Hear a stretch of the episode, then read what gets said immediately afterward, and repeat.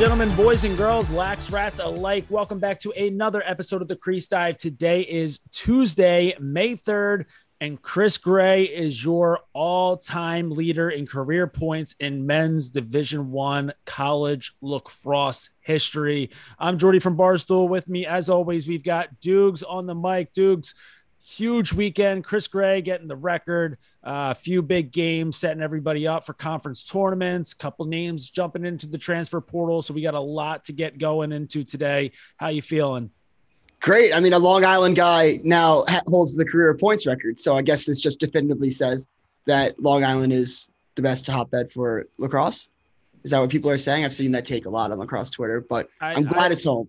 I think for sure, and I, and I think what it really says is just that Shoreham, Wading River is easily the best high school on on the island, and like really, there's there's no need to even consider any other high schools on Long Island. Um, but yeah, Chris Gray, the listen, a lot of people have played Division One college lacrosse. Rosters are pretty big. Sport's been going on for a while now. A lot, a lot of people can say, "Hey, I, I played, I played D1 lax." Nobody in the world except for Chris Gray at this very moment can say, "Not only did I play Division One lacrosse." But I also scored 401 points in my career. So, uh, I mean, you think about all of the legends who have played, right? Like Insane. Of course, of, of course, you've got your, you know, your your random nobodies who just snuck onto a D1 roster and whatever, like good for them. But you've got guys like Gary Gait, guys like Casey and Mikey Powell, guys like Lyle Thompson, who before the other night was the only one who could ever say that he had 400 points. Uh, Chris Gray surpassed them all. He needed five points in UNC's final game against Duke uh, to be able to tie Lyle's record. He needed six to break it. Did it in vintage Chris Gray fashion with a nice little question mark fadeaway jumper uh, to get 401. Obviously, a little little nod to Rob Pannell there. Uh, so, I mean, a couple things here, I guess. You know, one um, that it it puts a a nice little bow on a on a shit season for UNC. So it's mm-hmm. a, it's a mm-hmm. good way for them to go out on a pretty crappy season, um, and you know, pretty much you know puts a puts a really so, almost like the opposite. It was like a a bittersweet ending for it, it was like a sweet bitter ending for uh for UNC, but a bitter no, maybe the other way around. Maybe I'm thinking too much. Bittersweet for UNC, sweet bitter for uh for Chris Gray there because he did everything he could uh, to you know lead that team to hopefully get him one more NCAA tournament appearance uh, and just everything that he did still wasn't enough. So uh, tough way for his career to end, but also on a on a pretty high note.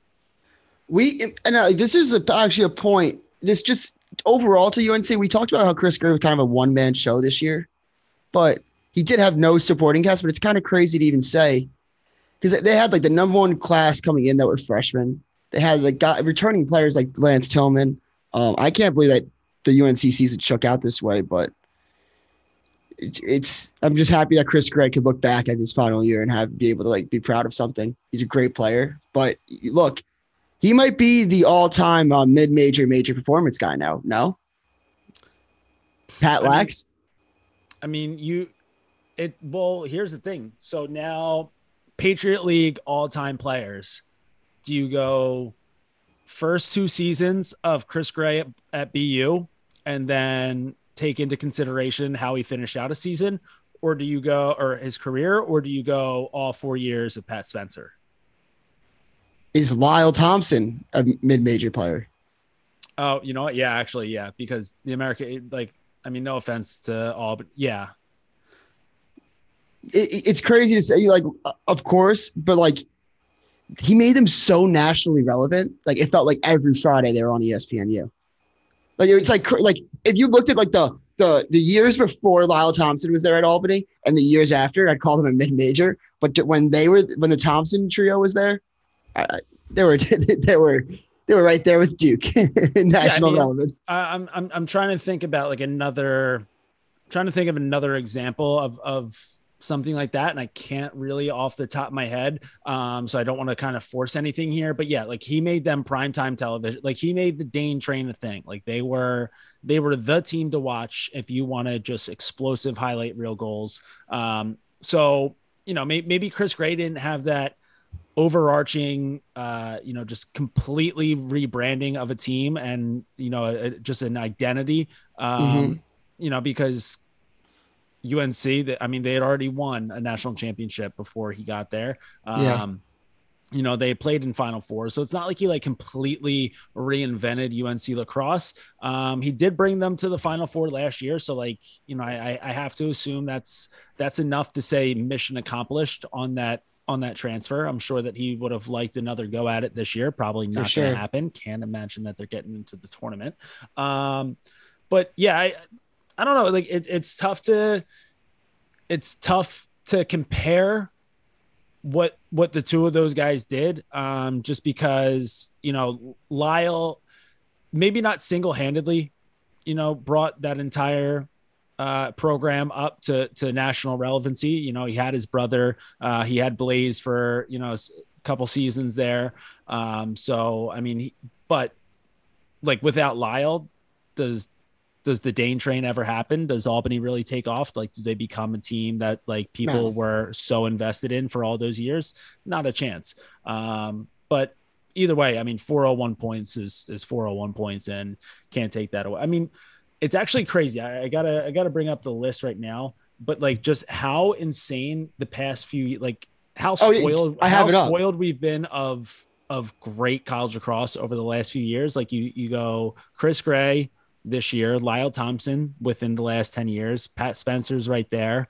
Um, I mean, Fields. we have, yeah, Fields right there. We have the, the all time uh, career leading goal scorer in, in Justin Guterding just a few years ago. Michael Sowers right there. Like over the past few years, record book has just been completely rewritten. Well, do you remember when Pannell? I think Pannell broke it first, and he he did the fifth year, so he had like the the injury, so he's yeah. able to come back. And people were like, "Oh, that's." A remember, I remember it's like a big conversation that it was kind of a fluke because he had to play extra games. Yeah, but, uh, but, but it's just mean, crazy. Like, it, it think, wasn't because it's like the, the, tournament and everything, but yeah, like I'm pretty sure. I don't, I don't know. I, I think I, I, saw this number floating around there. Like I think that Chris Gray only did it in one more game, seventy one, and Lyle yeah, had seventy. Then, yeah, yeah. So and like you figure well, actually, no. It's not. It's not like Chris Gray really had that many more tournament games than than Lyle had. He had the he he had his run last year to go to the Final Four, but other than that, that's that's all the tournament action he's had. There's two. There's two schools with two players in the top ten. Duke, who has Danowski and Gutty, and Albany, Thompson, and Fields. That's crazy to me.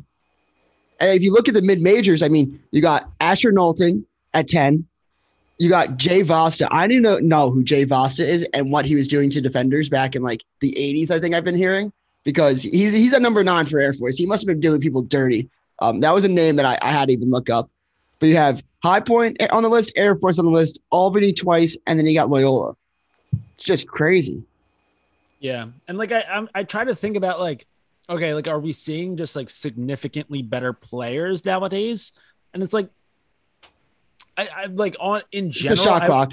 I, I, I would say a lot of it is shot clock. Like I, I think that there are more great players in lacrosse now than there were. Like I, I think like like we're not seeing people who are like better than Mikey Powell or better than Gary Gait. We're seeing people who are on the same level, but I think that there are just there are more players that are of that caliber than there were back then. But so I, but I, yeah, I think shot clock has a lot to do with it. I'm sure that stick technology helps a little bit. Um, but like I, I think that we're just seeing so many guys though enter that top 10 list like recently over the either this year currently or within like the past like five six years um just because like just so many more guys who are coming in that are just fucking nasty do are people ready for a take quick hold up let me let me buckle in real quick this, let me get myself eh, hands and feet inside the car at all time go ahead I've been I I've, I've held this in for like a while because it's just I don't want to like disrespect anyone and like I'm just thankful for the game. But at what point do we start saying that like Gary Gait played against a bunch of like plumbers and shit? Like seriously, there's a, there is a point to be made that these old players like yeah they changed the game, yeah, they're the greatest of all time, and I'll give them that respect. But like, when are you just gonna sit around and be like, no, Michael Sowers would fucking dust Gary Gait, like he'd have fucking 500 points in the 90s with like eh, it's the same thing as like Jordan. You look at these like Jordan LeBron debates. or like just players in the '90s. Like you're either like no, these players couldn't play like in the '90s, or they could. Like eh, there's Yeah, gonna come, then there's gonna come then- a point, Jordy. There's gonna come a point where people start asking if Gary Gait was playing against Plumbers. But then like you look at like Petro highlights and you're like, oh wait, no, never mind. Like that was a badass dude with a pole. Like For sure, we look at Dennis Rodman and he's like, we're like, he's a beast.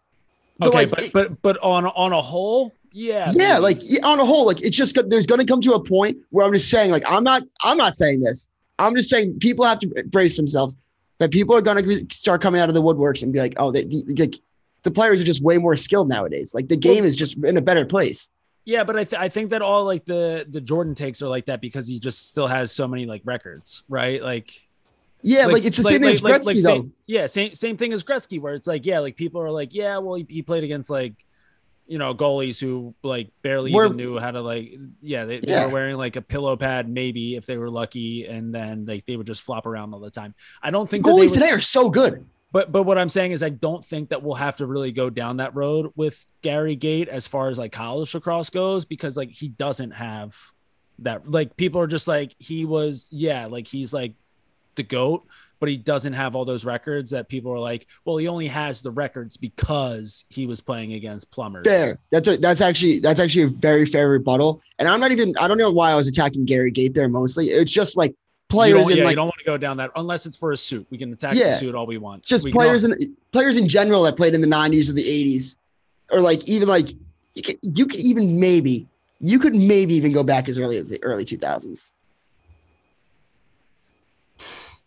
I you I know you're not gonna like that I know you're not gonna like that I know that's bitter bittersweet but like I, and we, we both agreed that like these records are in place and that they, it keeps getting broken because of the faster tempo and like the fact that these offensive players they don't have to stall the ball anymore. There's no like keep it in warning. It's a completely different game. So these offensive players are at somewhat at an advantage, but the, lacrosse is just way more skilled nowadays. Like you look at the, the like a Lizards Cannons game from 2001, and then you look at Duke UNC last night, and I showed you both films, and I'm like, guess which one was a professional game if I took the jerseys away? You'd be like, well, that's a JV game, and that's that's a JV game with grown men, and then that's like the most skilled players I've ever seen in my life. I'm I'm still I'm a little hesitant because I I do think I I think that there are guys who were in the 90s who were just like like e- even or uh yeah yeah so I guess like not like a guy like Mark Millon I think Mark Millon in his time if if you took Mark Millon of his time and you put him in today's game I think that he's still great the only sure. thing is but but the only thing is I don't think that he's like that as much better than anybody else than he was at his like I think that there are guys that are right there 100%. with him. So it's like Hundred percent. it- it's it's like were they worse? No, but like they have to go up against better competition now. So it's I- like I'm fair with that. And Okay. also their their stick technology and stuff. Like I'm saying, like with their sticks and everything, like just like who they were going against. I'm sure like if Mark Millon was growing up, like he had the same exact life, but he just fast forwarded it now. He he like there's no saying how many points he'd have in the NCAA with well, these I, I think we're watching exactly what it would be like with his son at McDonogh. Yeah, Jesus Christ. I saw one of his passes come on. I saw one of his passes. Oh, Oh my pass, God. The, the, the kid God. cutting from X and then Oh the little God. skip across. That was Horny. so Horny. nasty. Yeah. Well, you can't really say that when it comes to high school kids. Yeah. not not him, the pass. uh, but either way, I- well, so we're talking about all this Chris Gray points, um, you know, bre- breaking the record. One because it's awesome, but two because Duke played UNC uh, on Sunday and put the little beat down on them. It was it was actually it was a tight game for a little while. Then the second half started, and Duke was like, uh, "Oh yeah, we forgot. It's it's now May." And it's time to to turn on May Duke, and also UNC is just Mhm. putrid this year. Uh, so Duke, they they put away UNC pretty handily. That was a 19 to 11 final. Uh, big game out of Nakeie. Really, really upped his draft stock on that one. Good For game out of Joe Rob. Uh, Dyson Williams with a few few quality finishes. So um, definitely weird where like the major talking point of a team getting shelled and losing by eight goals was talking about one of their offensive players, but it's not every day that someone breaks the all-time career points record. So congratulations to Chris Gray and uh, looking forward to what he's got in store when it comes to the PLL this summer. Uh, another ACC game. That went down on Sunday. Uh, Notre Dame, your Notre Dame Fighting Irish laid the smackdown on Syracuse. Uh, that seems to be just the running theme as Pat Cav loves to bully the Orange. So, uh, I mean, just, just, a, just, a, casual, smooth little little four and six game out of Pat Cav, uh, two and two for Chris Kavanagh, and I mean that was just a game where you look at Pat Kavanagh playing the sport of lacrosse you'll look at everybody else on the field and you say to yourself there's there's no way that they're playing the same thing because it's just on an entirely different level. I just i, I whew, jordy i i feel so good about this notre dame lacrosse team. They and it, it we'll get into into it a little bit later just talking about like the play like just next week but Entenmann is there's just not, not enough words to put put in place. 22 saves almost may, a 70 save percentage. He now does he play better in the dome though?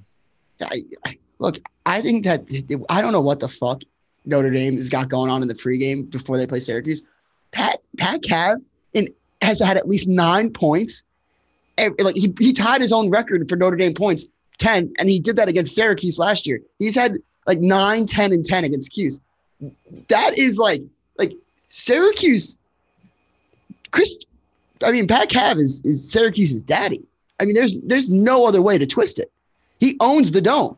Like it's, I know the Carrier Dome is like getting a new name. It's called the Pat Cav Dome. That's what it's going to be referred to from now on. I mean, at some at some point, you just have to lock him off and just be like, like we're not we're not going to let Pat Cav beat us today.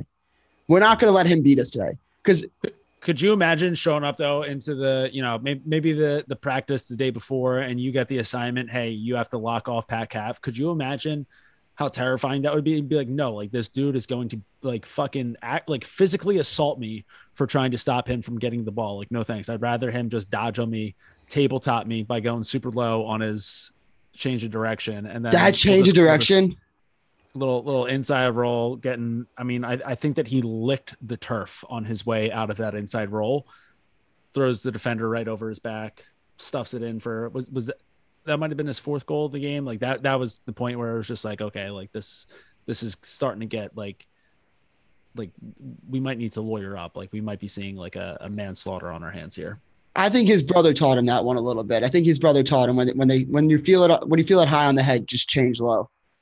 they'll always they'll always go over you.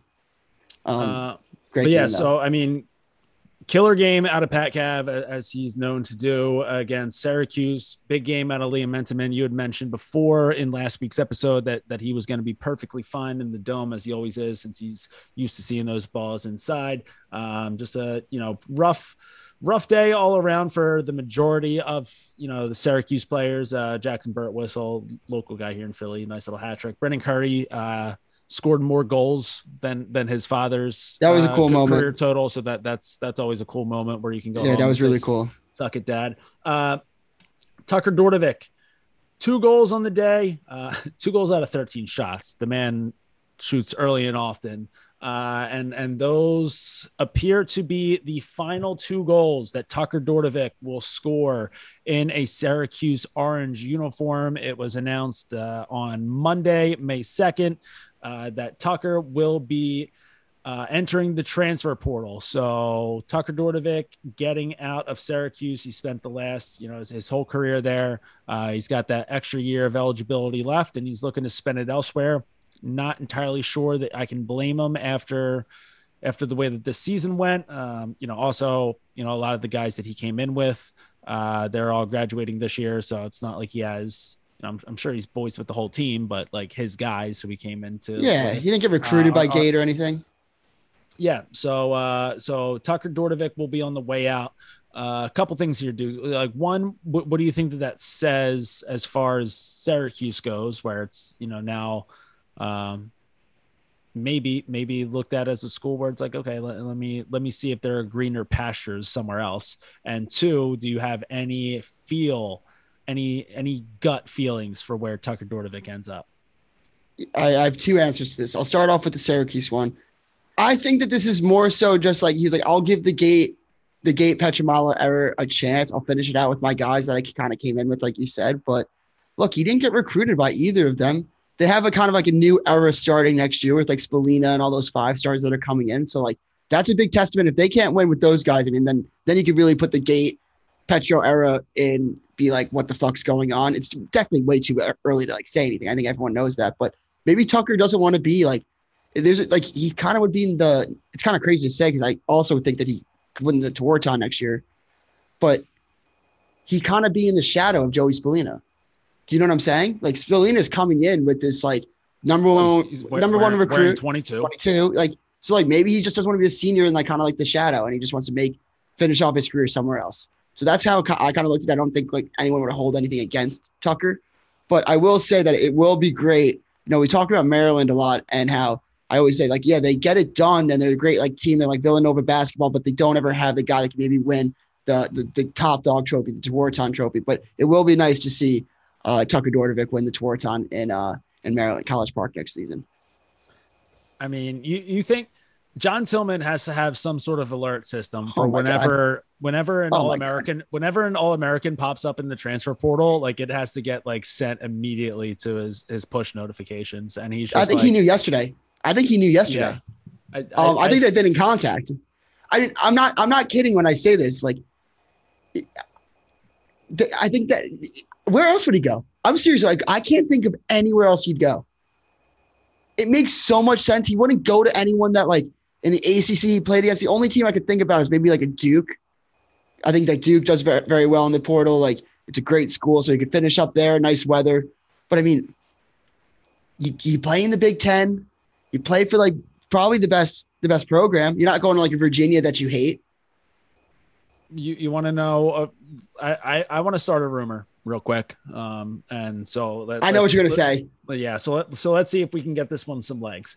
So you you look back at the you know the history of the transfer portal for the most part it's still a relatively new phenomena in college lacrosse but there has been a transfer before we have to roll back the, the clocks to yesteryear where zach greer he ends up leaving duke and he gets his uh, his extra year of eligibility after uh, the ncaa and the duke university institution absolutely boned all those kids by um, you know just punishing them for that scandal that was all based upon a series of fabulous lies. So Zach Greer has an extra year of eligibility.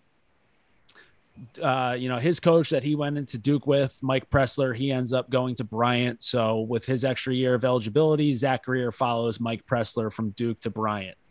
Now, we're talking about how Tucker Dordevic you know, he doesn't need to stick around in Syracuse because he wasn't he wasn't draft or not drafted. He wasn't recruited uh, by Gary Gait or, or Petro. He was recruited by John Desko. John Desko currently probably probably enjoying his life a little bit, not having to suffer through this horrendous Syracuse lacrosse season. But who knows? Maybe maybe Coach Desko's missing the game a little bit, right? It's it's May, okay. beautiful weather. Like this is this is a time that he's very familiar with. He's won quite a few national championships. Maybe he's feeling a little nostalgic. Maybe he's looking to to hop on with a with a program and kind of build up that program from from the ground up, kind of the same way that Mike Pressler's done with Bryant. So maybe maybe there's a program out there that's looking to hire John Desko, and maybe as soon as John Desko gets hired at this at this program, maybe he says, "Hey Tucker, you've come to play for me before. How about you come and play for me again?" So I think that Tucker Dordevic ends up transferring wherever John Desko gets his next head coaching job next season. That's that's the rumor, and I so far have not seen a single person out there deny it. I I don't hate that theory. I don't hate that theory at all. I don't see where there'd be a program. Uh, because here's my thing I don't think that Desko's leaving New York. It's either that or he's going to Jacksonville.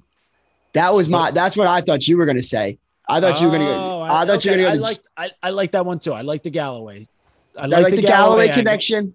And, you know, eh, eh, maybe it's like, like Galloway's like, hey, John, I'm, you, you would love Florida. You need to get out of it. You need to go like retire down here you could you I built this program just like you built Syracuse.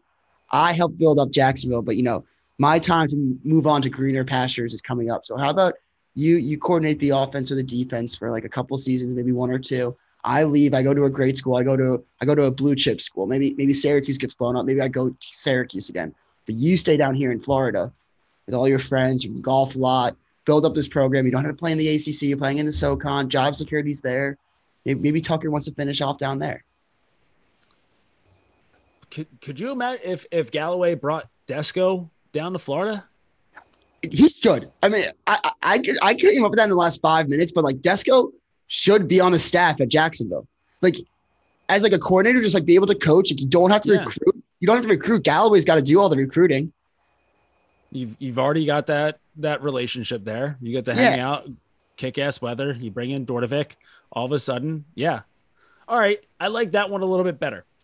Dordevic to Jacksonville, guarantee it. One more theory. The last theory that I could come up with is Dordevic to like just because he has the Western roots. Does he just want to finish up? Like, is he a skier? Is, does he like to snowboard? Go- does he kind of miss go to go to Denver? go to Denver or Utah? I could see it. Um, It, it just th- there's there's three scenarios in my head where I see Dordevic where he makes a decision. Like, does he want to take the academic route, like where like I'd be like, all right, maybe he just wants to go to like a Duke. Does he want to go where he's like, I just need to win a national championship and I want to up my tour on chance? That's when he goes to Maryland. Like if he's all about the national championship, I think he goes to Maryland, no doubt about it. Or does he want to be closer to home? Like there's just so many different things that he like has to think about. Where I'm I'm perfectly content on all of those possibilities. I think that the most chaos is the Jacksonville one, which is so that's that's where my rooting interest is is for is for Jacksonville. Especially would he because break?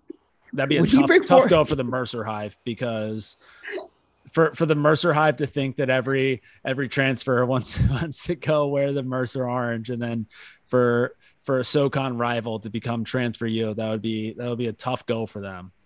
Do you do you think that he'd put up 400 plus point, points in uh in one season in the SoCon? Well, no, I because I because you Asher gotta- Wilson you- hasn't, and I think I think Tucker should play attack. I like him his move to attack this year. Um, I'd like I'd like to see him. I don't know. He's gonna be so filthy at Maryland. yeah, I, I'm I'm already convinced that he's going to Maryland, but my rooting interest is is in uh, It would just shake shit up if he went to Jacksonville. Yeah, absolutely. And that would be fantastic. Um, speaking of shaking shit up, we finally were able to shake enough up in the Ivy League that we got a uh, we got four teams that are going to be battling it out for the conference tournament. So, you know, the five teams that were all tied there at first place, and then you also had Penn sitting there at sixth place at, at three and three. Um, we had Chris Jast on last week to try to figure out this different scenarios that could happen. I he he did a good job explaining everything, but I still didn't understand a lick of it. So it all just came down to the games that were played this past weekend, and in the end, well, Brown they they took care of business. They put down Dartmouth. Um, Dartmouth is close, but they just weren't even close to being close on Saturday. um, Cornell was able to come out Yeah. and have a, a big time statement win over Princeton, an 18 to 15 win. Uh, Gavin Adler had had a few Ye- takeaway checks that were just absurd. Like just He just listens to the podcast. He listens to the podcast. I, I I was watching the game and I was like, that this motherfucker. Because I called I called out the Cornell defense. I was like, yeah, they're just not playing as well as I thought. You know, Adler came on strong. I was like kind of disappointed the past few games. His box score. Did you see his box score?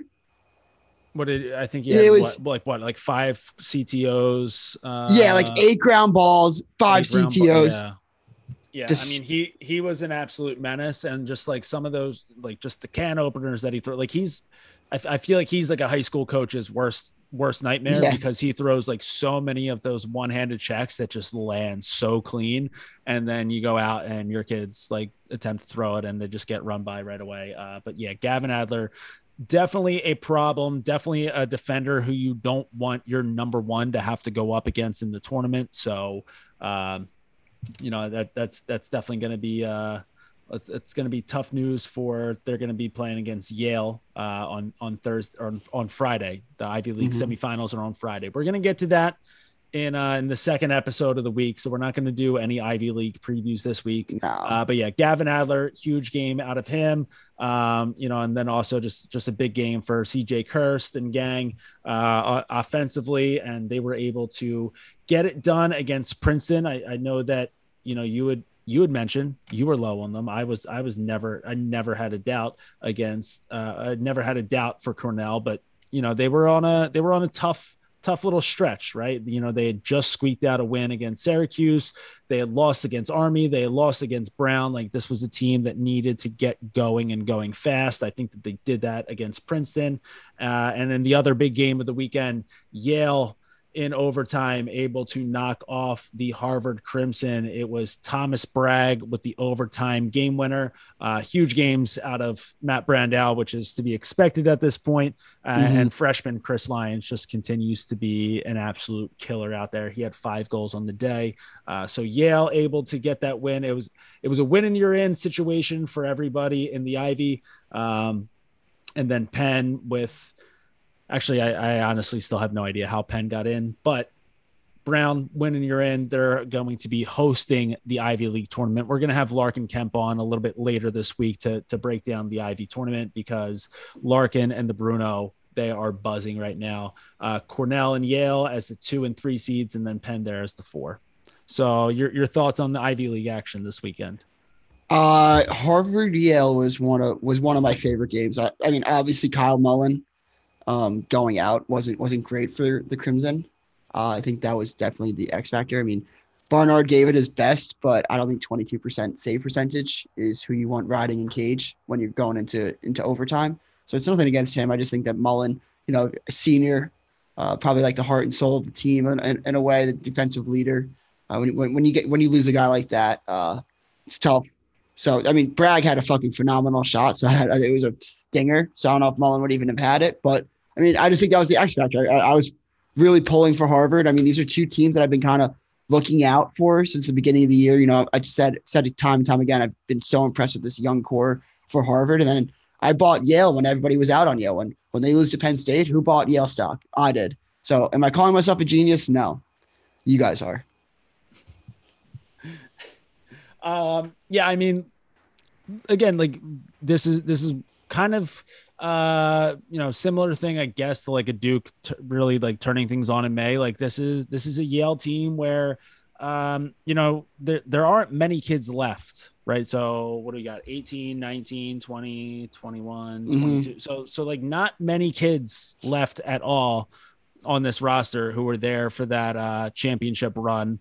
I guess they would have probably been freshmen if if if yeah so i guess they're using their fifth year so i mean the freshman and and then that's it um, so you know, but still, like Yale has been a program over the last few years who they've built up that standard of being, you know, one of the top dogs in the Ivy, a team that's going to make it until one of the final, you know, like two weekends of the college lacrosse season. Mm-hmm. Um, so I think that you know this is this was a big win for them to make sure that that tradition keeps being built throughout. Like we kind of talked about that with Larkin a few weeks ago, where um, you know they had missed you know that that that 18 team and and that even that 19 team like they were just they were they were it, it's fuck I assholes. Trying, yeah, yeah, they were they were big time ass, and like that was like the culture at Yale, where it's like we're going to be the biggest pricks that you're going to play against, and we're also going to be nasty, and you're going to have to fucking deal with it.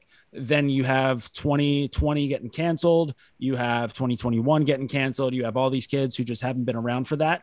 I think that this win propelling them into the conference tournament and then definitely into the NCAA tournament, I think that like this is now a good opportunity to keep like building that like hey listen you young guys who haven't been here before this is this is how we're going to do it we're going to be pricks and everyone's going to hate us and that's that's why you love us um also on the other end you know a team that you know still finding out their identity under a new uh, head coach with connor buczek i think that that was also a huge win for for the Buczek Huge. stock. I'm, I'm gonna I'm gonna buy high on the Buczek stock now, um, because to be able to to get themselves out of that slight funk, you know, two losses in a row and a tight win over Syracuse, to be able to say, all right, let's let's let's bounce back, let's take care of our shit, get ourselves in the conference tournament here, and then that'll put us put us in a good position moving forward. Um, big time, big time Buczek game. Yeah, that was that was huge for Buczek, and it was a dominant victory in my opinion. I mean, I know the box score probably didn't say it, but I think just Cornell controlled, really controlled the tempo. I mean, these Ivy League games have been so high scoring, so high scoring. Yeah, I mean, you look. I mean, like Coulter Like, Mackesy every got Princeton his, game. Sam English got his, but like, I, I don't know. You, you just yeah you. It, it, I s- it was a it was a score that seemed a little bit close, like just one of those Cornell games where it's like this is this is the better team right now, and there's they're they're not going to lose that. I saw. I don't know. I don't want to go a little bit off topic, but I saw just going on the Ivies and the ACC. I saw a take on Twitter that Shane Thornton said that Princeton would beat Duke by five plus. That to me was more absurd than my Notre Dame by five take. That Princeton would beat Duke Because if you take the. Notre Dame team from last year for the to the first three quarters, that three, first three quarters team could have beaten Maryland by five. But lacrosse is a four quarter game, and Notre Dame had this impressive ability last year to choke away games in the fourth quarter. They were they were great. It actually ranked, number one in the t- country for choking games away last year. So, but is, no, I think is that the new Duke stat? yeah, that's my stat. cho- but no, chokes in the fourth quarter. Joe chokes in the fourth quarter. I mean, yeah, it was fucking insane. That would be a great stat. Oh my if god. That, if that, how Yeah. many Dukes does a team have in a season? How many, how many, how many leads in the fourth quarter have they choked away? Oh, you really Dukes that one. Yeah. I mean, Notre Dame was was Dukes themselves at least like five times. I, I love that. I'm keep that right right down that. Keep it in your back pocket. Use it for later.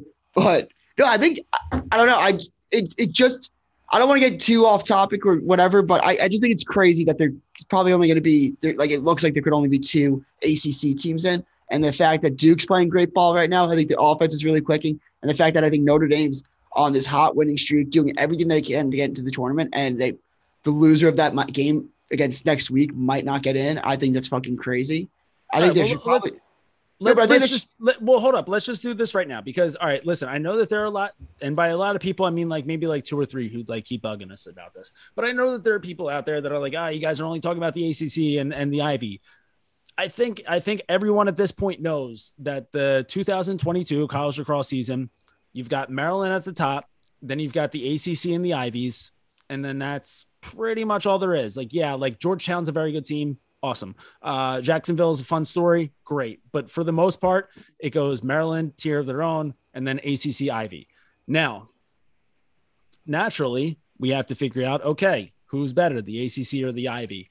Um, I think that so you know I, I think if if we're talking about just like depth of great teams this year like i, I would say that um that the ivy has is a better conference than the acc this year as far as having more teams who can consider themselves to be may contenders.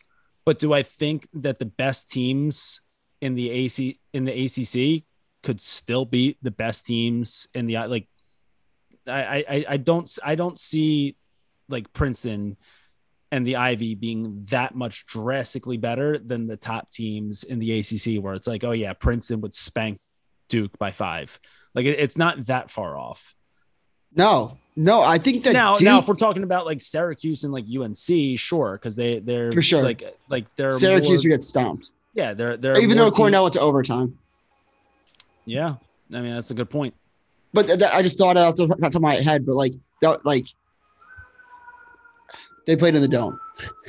Plot twist: they played in the dome. Yeah. I don't know. All, all I'm saying is like I, I think that the that the Ivy is the better and deeper conference, but I also like I, I like the Ivy will get more teams into the NCAA tournament than the ACC, but also like if we have ACC versus Ivy matchups in the NCAA tournament, like I think that those ACC teams still, for the most part, win. I I don't know. May, maybe I don't know. Brown's playing really good ball, so I'm not going to count them out. Yale is a they're a pedigree team. Like they've been there in the past four four or five years. So like I'm not going to count them out. But I think that Virginia and Duke. I think they go up against an Ivy team. They probably win in the NCAA tournament. Gotta throw Notre Dame in that conversation. Uh, yeah, that, that that that's on me. That's on me. Notre Dame. That was that was disgusting. That, that but no no no. I, yeah, I, I I fuck that. That's on me. Notre Dame's Uh, right up there. I, I I really believe so. I mean, I, like the loss to Maryland looks better and better every week, but I won't even say that anymore. But so I just need to do the math in my head. So breaking it down, besides the AQs, eight teams get in. I believe not nine, right? Uh, Isn't there? There's the the extra play-in games. I, believe there should be. For- well, th- 18 those would be like the SoCon and like, or like that would be like the MAAC and like the NEC, right? Like Okay. something like two, like so. If I'm saying eight teams broken up, and you're you're talking about the top conferences, right? Like the SoCon won't get two teams in, in my opinion, anymore. Well, also I- the it- also the ACC doesn't get a a Q. So AQ. like they're yeah. so there's eight, I think. Yeah, yeah. the way that in my eyes it should be broken down, besides like winning the tournament, getting in, like I think the the Ivies probably get four of those teams. Like, I think they probably have four or five teams in. I so I, was thinking I, I, I think that they definitely have four. four. I four you, you can make you could make the argument for for Princeton to be in at the five right now, but like Princeton's like they have to hope that like some team looks like total dog shit in the. they're in the two in. RPI. I know I hate the RPI, but if they're gonna fucking look at the RPI, like how do you keep the number two team out of the out of the tournament? Yeah, You're basically because then you're basically but- saying like the RPI is bullshit. Like you're basically saying for all I- the other years. I I I, I, think I agree. I agree. I- no. Maybe Well, I- maybe this is what we need. What we need this year is for Princeton to not make the tournament, and then everyone can open their eyes and be like, "Wait, hold up, the RPI is total bullshit." Or no, maybe maybe it would be the other way around. But either Like, way, no, he- Pr- Princeton should be in the tournament. But like you can't, yeah, the RPI can't say that you're the second team in the nation, but you still don't even make your own conference tournament, and then be able to like weasel your way out of that.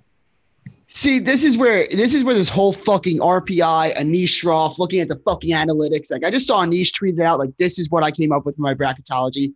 Like he's got he's got three Big Ten teams and Open your fucking eyes, pal. Watch one fucking Big Ten game. Oh, No, You did- what- Anish, no. What, what are we what are we talking about here? Oh my What- what is God. he? So so he has well he has Maryland, Rutgers, Ohio State. So so he's got Maryland as one. Do you want me to go through what he has as like the mock and who they're who they play?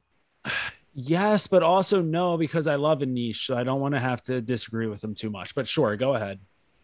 Maryland won against either UMass or Vermont. That's low key a tough draw, kind of. Uh, two, we got Georgetown playing either Jacksonville or St. Bonaventure. Three, Princeton versus Utah. Four, Yale versus BU. Five, Rutgers versus St. Joe's, upset. Six, Brown versus Virginia, Lawrence Tiffany revenge game. Cornell versus Ohio State. And then eight, Penn versus Duke. Notre Dame doesn't make it. That's where he. I know he's wrong. Yeah, I mean, there's no way that the Big Ten gets three in. The Big Ten, It should be Big four Ten- Ivies, four Yeah. Ivies, three ACC, one Big Ten team. Like in like Virginia and Rutgers should get in. Sure. Yeah. If, if wait, wait, eh, eh. Like I get like Rutgers is going to get in. It should be Yeah, Maryland, Rutgers. Like with you know one team gets the AQ, whatever. But like No, It should you be can't. full- you can't throw you. You can't do three Big Ten teams. The, the Big Ten is by far the most dog shit conference in all of college sports right now.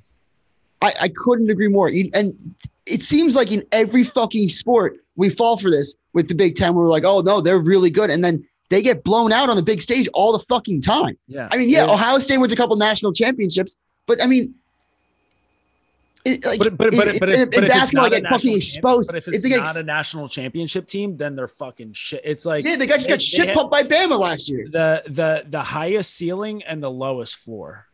Yeah, we just fall for the Big Ten in every sports because they beat up on each other and they're like they have all this money that like they're good. No, like they would get fucking dog dicked in the ACC. They got dog dicked in the fucking Ivy League. Um, like I said it, Rutgers would finish probably fourth in the ACC this year. I yeah, I so they would they would fall behind they would fall behind Virginia, Duke, Notre Dame. And I don't know. Like I feel like UNC would probably the- beat them. UNC would beat they- them head to head. And then Syracuse steals one in the dome. Uh, Now, granted, actually, maybe okay, maybe maybe not, maybe not, maybe not, maybe not, maybe not, because Who? What are you looking at? Who they beat? well, UNC did lose to Ohio State twenty to eight. So that's Yeah, but- What day was it? What day of the week was it? well, it was it was February nineteenth. So Doesn't count. What you know? You know what I say? Doesn't count. February 19th. I, I feel like that was a I feel like that was a Saturday game. I'm trying to remember. Right? Yeah, that was a Saturday game. Um, but still. Eh, but it was at UNC. Uh, either way, yeah, I'm I'm perfectly fine with Rutgers as a fourth place team in the ACC. And also, yeah, yeah, hell yeah. All right, that's all we have to say then. Yeah. All right. Fuck the Big Ten. Um, all right. So that's uh well, so that so that's the Ivy. So again, we're, we're gonna get into our Ivy League preview. Uh we're gonna have another episode coming out this week. It'll probably come out on Thursday. That'll preview a bunch of the conference tournament semifinals. Uh the Ivy League semifinals, they get going on Friday. So that'll be uh Brown and Penn, and then also Cornell and Yale. Uh, one conference tournament that gets going uh, actually today. So if we're listening to this on Tuesday, uh, we've got the the Patlax, so the Patriot Lacrosse League or Patriot League Lacrosse. Uh, they've got an, another one of those uh, another one of those conferences. Oh, you know, we just talked about the Big Ten. We just totally glazed over the fact that it was the Big Ten quarterfinals this past. Oh, I didn't. Do you know what? Um, Do you know what happened? Uh, well, shout I- shout out to Michigan, seven and zero, finished the year below five hundred. The most impressive thing I've ever seen in college across. yeah, scheduler deserves to uh to, to have the next few years off. Um, yeah, uh, Big Ten quarterfinals. Hopkins beats Penn State, and Penn State just finishes out the most like just demoralizing, embarrassing season of all time. Uh, and then yeah, uh, Michigan falls to Ohio State. Whatever. I, I don't even want to talk about the Big Ten quarterfinals because it's terrible. Uh, Patriot League quarterfinals, they get going today on Tuesday. We've got Bucknell at Loyola, and we've got Navy versus Lehigh. So uh, Lehigh and Loyola, they had a they had a, a great game on Friday night. Uh, Yeah. that game that game went to overtime. Uh, Aiden Olmstead and Kevin Lindley, like just two guys who, um, you know, have really needed to to lead the way for this Loyola team, looking to make you know one last run at it. I think, uh, you know, eh, to to kind of because we're still on on the like the the tail end of that Pat Spencer era, right? Like we we Mhm. still got some guys who are there with with Pat Spencer, and this is kind of the end of it. Um, so just one more kick at the can here for Loyola. I don't see them as national championship contenders, but still to have a good season. Uh, so Loyola they pull out a big overtime win over Lehigh on Friday. Uh, I think it was Olmstead with the game winner. Um, also, Army was able to to squeak out a, a nice uh, nice tight win against. I'm, I'm pretty sure that that was the case, right? Army Army with the one goal win over BU on on Friday night. Uh, this this could be this could be bad radio, but I'm almost positive that that's right. But I just don't want to move on until I know for a fact that I got that. Yeah, Army 15, BU 14. Um, so pretty good slate of Friday games last weekend for the Patriot League. Uh, so on Tuesday, again, we've we've got Bucknell and Loyola, Loyola off that overtime win, and Navy at Lehigh. Now this one right here, this is this this is a tough one for me because uh, obviously I'm a, I'm a little partial to Lehigh. Got a you know a bunch of bunch of Springfield guys on that team, so guys who you know I, I've I've spent quite a quite a bit of time with. Also a huge fan of of Sis at the Face Off X. But I did mention last week that I'm buying all the stock on Joe Amplo and the Navy midshipman after after head coach is in on the bench just putting up 335 like it's nobody's business. So I feel like I have to go Navy in this one. I'm not sure It's- if there not sure if there are any lines up quite yet. Um, but I feel like I- as as I can't I can't go against the head coach who just benched 335. Can't and I won't. I mean, Xavier Arline too is playing in this game. Just a reminder. So You Yeah. you did you did have Navy top ten team top 10 team with Xavier Arline playing. with Xavier Arline. So yeah, no, I like I like Navy. I think I like Loyola, Loyola over Bucknell and Navy over Lehigh for sure. yeah, I, I think uh, you know, I, I think that Loyola as as long as you can keep riding Olmstead and Lindley, just let let let them stay high. I think they had nine goals between them on Friday night. So um, seems like you know a couple guys who they don't want their time at Loyola to be over just yet. They still want at least a couple more games. So I think they get themselves at least one more game uh, heading into well, then you go to the Patriot League semifinals and they get going on Friday. So uh, who knows? Maybe, maybe a few more games for them. But yeah, I like Loyola over Bucknell. And unfortunately, I like Navy over Lehigh, but that's just because I love the troops. Yeah, yeah. It's more of a troops thing than anything else. Proud to be an American Dukes. Always. Or at least I know I'm free. um, and anything else of significance happen uh, over the past week of college lacrosse that we need to get into before before these Patriot League games get going?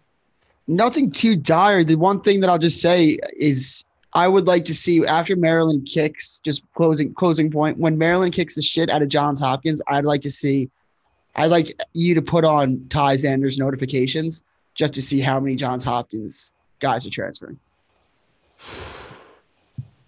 I mean, how do you even show up to that one, right? After after what just happened a week ago, like how do you how do you see that game and you're like, all right, let's let's do this again, guys. Let's. How do you go into the film room? And you're like, we're gonna have to fix um everything. Everything. it's gonna be like the it's gonna be like the uh, it's always sunny meme where it's like them with like the the, the draw board and it should be like Charlie going crazy.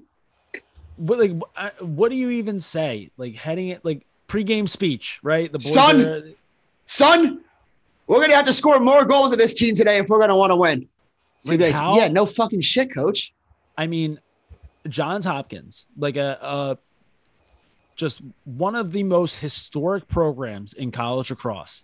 They have to head into a conference tournament game, and their main message has to be, "Hey, let's just go out there and try hard." You know, yeah. we try hard, can't control everything. Like all, all we can control is our effort, right, boys? That's that's the only thing we can control is how much effort we put into this one. Just go out there, try hard for your brother to to the left of you, go try hard for the brother to the right of you, and and we'll see what happens. And then you're gonna get shit pumped by 20 again. hey, at least at least at the end of the day, they'll get they'll get shit pumped looking good. They always look good. I have to say, given that their color scheme, look, their color scheme is too good. They look real. I would crispy. say I should have said something nice. That should have been my say something nice about Hopkins. At least you'll get shit pumped and look good when you do it. All right, a retroactive say something nice. Yeah, yeah. I wanted the credit for that. All right. Well, uh, yeah. So that that does it for our weekend recap, our weekend roundup, uh, and also, I guess you know a little bit of Patriot League quarterfinal previews. Uh, like I mentioned, we will be back on Thursday, uh, hopefully with Larkin Kemp uh, as, as we will be previewing the Ivy League tournament as well as the rest of the conference tournaments that get going. Uh, most of them all get going on Thursday. Make sure that you are following us on Twitter and Instagram. We are at the Crease Dive on both. You know the drill by now. Go on over to YouTube, smash that subscribe button on the Crease Dives channel. Uh, maybe even throw in a few likes and comments if you're feeling extra generous uh, as we get into our conference tournament slate of games. And as we head towards the NCAA tournament, every like and comment will go a long way. And in the meantime, we will be keeping it low to high to the day we die. We out.